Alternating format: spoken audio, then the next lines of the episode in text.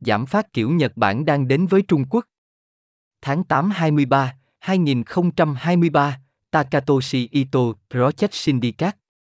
Lĩnh vực bất động sản của Trung Quốc đang hoàn mình dưới sức nặng của giá giảm, hàng tồn kho khổng lồ và ngày càng tăng của các đơn vị chưa bán được và các nhà phát triển mắc nợ cao. Thêm vào đó là tăng trưởng GDP chậm lại và lạm phát giảm, và một giai đoạn đình trệ và giảm phát kéo dài, được kích hoạt bởi sự sụp đổ bong bóng bất động sản, dường như ngày càng có khả năng xảy ra.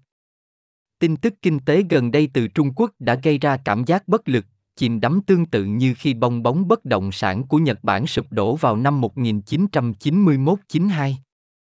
Liệu cảm giác đã cảm thấy này có tiếp tục, với việc Trung Quốc dường như đang đi theo con đường giảm phát và đình trệ tương tự mà Nhật Bản đã gặp vào ba thập kỷ trước?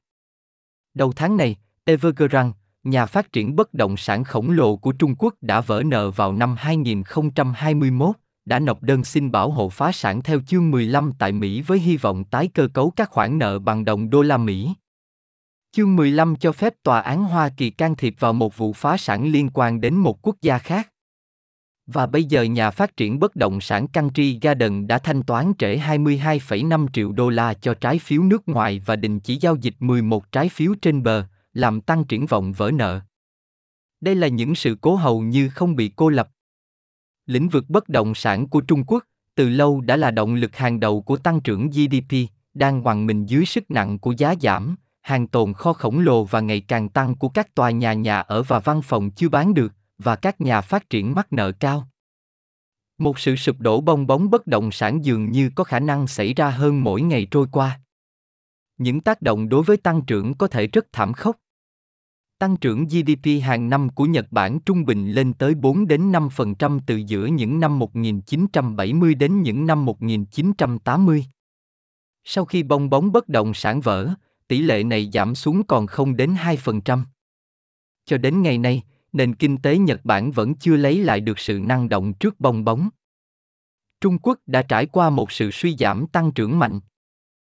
Mặc dù việc nền kinh tế thị trường mới nổi tăng trưởng nhanh chậm lại khi thu nhập bình quân đầu người tăng là điều hoàn toàn bình thường, nhưng quy mô suy thoái của Trung Quốc vào năm 2022 và 2023 là đáng chú ý. Trong quý 2 năm nay, GDP hàng quý chỉ tăng 0,8% so với 2,2% trong quý y.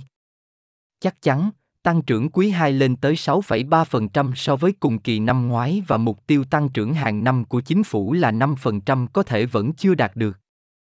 Tuy nhiên, triển vọng kinh tế của Trung Quốc dường như đang mờ đi nhanh chóng. Lạm phát giảm, chỉ số giá tiêu dùng tháng trước giảm 0,3% so với cùng kỳ năm ngoái, càng làm mờ triển vọng, vì nó chỉ ra khả năng giảm phát. Mặc dù những khó khăn của Trung Quốc có thể được đổ lỗi một phần cho việc nước này chậm thoát khỏi chính sách Zero Covid, nhưng suy thoái đầu tư yếu hơn đã đóng một vai trò quan trọng. Các nhà đầu tư nước ngoài đang rút khỏi thị trường vốn Trung Quốc và đầu tư trực tiếp nước ngoài vào nước ngoài đang giảm nhanh. Đây một phần là kết quả của sự tách rời Mỹ Trung. Nhưng đó cũng là một phản ứng đối với luật chống gián điệp của Trung Quốc, theo đó các doanh nghiệp nước ngoài đã bị truy tố vì các hoạt động bình thường ở mọi nơi khác trên thế giới. Ví dụ, theo luật đó, một nhân viên Nhật Bản của nhà sản xuất thuốc Acel đã bị giam giữ vào tháng 3, anh ta vẫn chưa được thả. Không có gì đáng ngạc nhiên, các công ty nước ngoài đang ngày càng gặp khó khăn trong việc tuyển dụng nhân viên sẵn sàng làm việc tại Trung Quốc.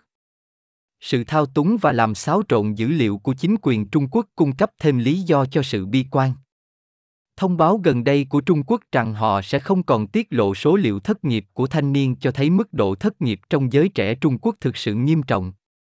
Ngay cả với dữ liệu chính thức cho thấy dân số Trung Quốc bắt đầu giảm vào năm ngoái, tỷ lệ thất nghiệp gia tăng và thiếu việc làm chỉ có thể có một ý nghĩa, nền kinh tế nói chung đang suy yếu nhanh chóng. Sự suy giảm nhân khẩu học của Trung Quốc là nguyên nhân gây lo ngại của chính họ. Như Nhật Bản có thể chứng thực, dân số trong độ tuổi lao động bị thu hẹp gây ra áp lực xã hội và tài chính mạnh mẽ, đặc biệt là chi phí lương hưu phình to và tình trạng thiếu lao động trong các ngành thâm dụng lao động, bao gồm y tế và chăm sóc dài hạn. Với nhiều thập kỷ của các chính sách kiểm soát sinh sản, Trung Quốc sẽ phải đối mặt với một quá trình chuyển đổi nhân khẩu học nhanh hơn nhiều so với Nhật Bản. Và trong khi nó đã mở rộng các biện pháp bảo vệ an sinh xã hội trong những năm gần đây, nhiều hỗ trợ hơn nữa phải được thực hiện để đáp ứng thách thức nhân khẩu học phía trước. Hai yếu tố duy nhất đối với Trung Quốc sẽ ảnh hưởng đến cách bất kỳ cuộc khủng hoảng kinh tế nào diễn ra. Thứ nhất, vì một phần lớn đầu tư bất động sản được thực hiện thông qua cái gọi là phương tiện tài chính của chính quyền địa phương, hiệu suất của ngành có tác động trực tiếp đến bản cân đối kế toán công. Nợ của các phương tiện tài chính của chính quyền địa phương ước tính đạt khoảng 57.000 tỷ nhân dân tệ, 7,8 nghìn tỷ đô la Mỹ, tương đương 42% GDP, vào cuối năm ngoái.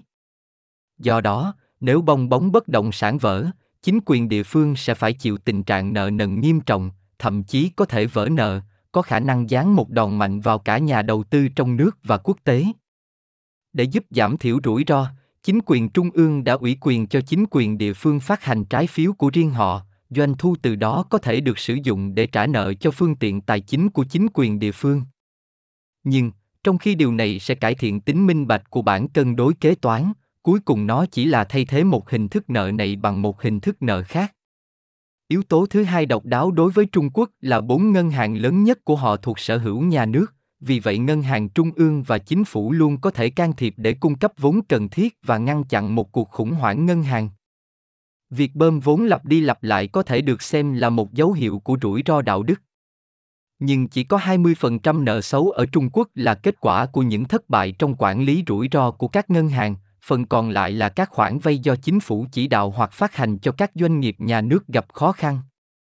Vì vậy, bất kỳ gói cứu trợ nào cuối cùng chỉ là trường hợp chính phủ chịu trách nhiệm về khoản cho vay mà họ chỉ đạo.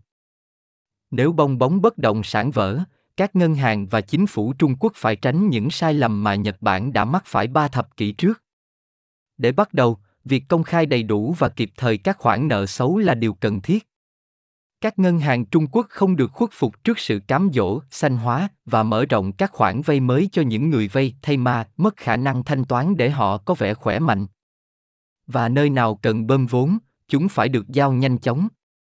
Tương tự như vậy, chính phủ Trung Quốc nên thực hiện các bước để ngăn chặn việc xanh hóa các doanh nghiệp nhà nước và các công ty bất động sản và đảm bảo rằng các ngân hàng và phương tiện tài chính của chính quyền địa phương theo đuổi tái cơ cấu nợ, được hỗ trợ bằng cách bơm vốn nếu cần. Chính quyền địa phương cũng nên được phép tăng thuế để họ có thể sử dụng các khoản thu tăng thêm để trả nợ. Nếu Trung Quốc không giải quyết được những rủi ro đang chồng chất trong nền kinh tế của mình, một giai đoạn đình trệ và giảm phát theo kiểu Nhật Bản sẽ trở nên không thể tránh khỏi. Và lần này cả thế giới sẽ phải chịu đựng. Is Japan style deflation coming to China? August 23, 2023, Takatoshi Ito, Project Syndicate. China's real estate sector is buckling under the weight of falling prices, a huge and growing inventory of unsold units, and highly indebted developers. Add to that slowing GDP growth and falling inflation, and a prolonged period of stagnation and deflation, triggered by a property bubble collapse, seems increasingly likely. Recent economic news from China has triggered the same helpless, sinking feeling that gripped me when Japan's property bubble collapsed in 1991 to 92. Will this sense of deja vu continue, with China apparently heading down the same path of deflation and stagnation on which Japan embarked three decades ago? Earlier this month, Evergrande, the massive Chinese real estate developer that defaulted on its debt in 2021, filed for Chapter 15 bankruptcy protection in the United States in the hopes of restructuring its dollar denominated debts. Chapter 15 allows a U.S. court to intervene in an insolvency case involving another country. And now the property developer Country Garden has missed $22.5 million in payments for offshore bonds and suspended trading in 11 onshore bonds, raising the prospect of a default. These are hardly isolated incidents. China's real estate sector, long a leading engine of GDP growth, is buckling under the weight of falling prices, a huge and growing inventory of unsold housing and office buildings, and highly indebted developers. A property bubble collapse seems likelier every day. The implications for growth could be dire. Annual Japanese GDP growth amounted to 4 to 5% on average from the mid 1970s through the 1980s. After the property bubble burst, that rate sank to 0 to 2%. To this day, Japan's economy has not recaptured its pre bubble dynamism. China is already experiencing a sharp growth slowdown. While it is perfectly normal for a fast growing emerging market economy to slow as income per capita increases, the scale of China's slowdown in 2022 and 2023 is notable. In the second quarter of this year, quarterly GDP grew by just 0.8%, compared to 2.2% in the first quarter. To be sure, second quarter growth amounted to 6.3% in year on year terms, and the government's annual growth target of 5% may yet be achieved. Nonetheless, China's economic prospects appear to be dimming rapidly. Falling inflation, the Consumer Price Index declined last month by 0.3% year on year, further darkens the outlook, as it points to possible deflation. While China's travails can be blamed partly on its delayed exit from its zero COVID policy, weaker investment slowdown has played a major role. Foreign portfolio investors are pulling out of Chinese capital markets, and inward foreign direct investment is declining fast. This is partly the result of the US China decoupling. But it is also a reaction to China's anti espionage law, under which foreign businesses have been prosecuted for activities that are normal everywhere else in the world. It was under that law, for example, that a Japanese employee of the drug maker Astellas was detained in March, he has yet to be released. Not surprisingly, foreign companies are finding it increasingly difficult to recruit employees willing to work in China. The manipulation and obfuscation of data by Chinese authorities offers yet more reason for pessimism. China's recent announcement that it would no longer disclose youth unemployment figures suggests that the level of joblessness among young Chinese people is truly dire. With even official data showing that China's population began to decline last year, growing unemployment and underemployment can mean only one thing the economy as a whole is weakening fast. China's demographic decline is its own cause for concern. As Japan can attest, a shrinking working age population stokes powerful social and fiscal pressures, not least ballooning pension costs and worker shortages in labor intensive industries, including medical and long term care. Given decades of fertility control policies, China will confront a much faster demographic transition than Japan did. And while it has expanded social security protections in recent years, much more must be done to meet the demographic challenge ahead. Two factors unique to China will affect how any economic crisis unfolds. First, because a large share of real estate investment is carried out through so called local government financing vehicles, the sector's performance has a direct impact on public balance sheets. Debt held by LGFVs reached an estimated CN yen 57 trillion, $7.8 trillion, or 42% of GDP, at the end of last year. Given this, if a property bubble bursts, local governments will suffer severe debt distress, and may even default, potentially delivering a sharp blow to both domestic and international investors. To help mitigate the risks, the central government has authorized local governments to issue their own bonds, revenues from which can be used to repay LGFV debts.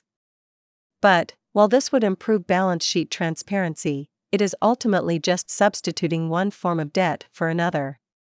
The second factor unique to China is that its biggest four banks are state owned, so the central bank and the government can always step in to provide needed capital and avert a banking crisis. Repeated capital injections might be viewed as a sign of moral hazard. But only 20% of non performing loans, NPLs, in China are the result of risk management failures by banks, the rest are loans that were directed by the government or issued to distressed state owned enterprises, SOEs. So, any bailout is ultimately just a case of the government taking responsibility for the lending it directed. If the property bubble bursts, China's banks and government must avoid the mistakes Japan made three decades ago. For starters, full and timely disclosure of NPLs is essential. Chinese banks must not succumb to the evergreening temptation and extend new loans to insolvent zombie borrowers so that they appear healthy. And where capital injections are needed, they must be delivered quickly. Likewise, China's government should be taking steps to stop the evergreening of SOEs and real estate companies, and ensure that banks and LGFVs pursue debt restructuring, supported by capital injections if needed. Local governments should also be allowed to raise taxes, so that they can use the added revenues to pay down their debts. If China fails to address the risks that are piling up in its economy, a Japan style period of stagnation and deflation will become inevitable. And this time, the entire world will suffer.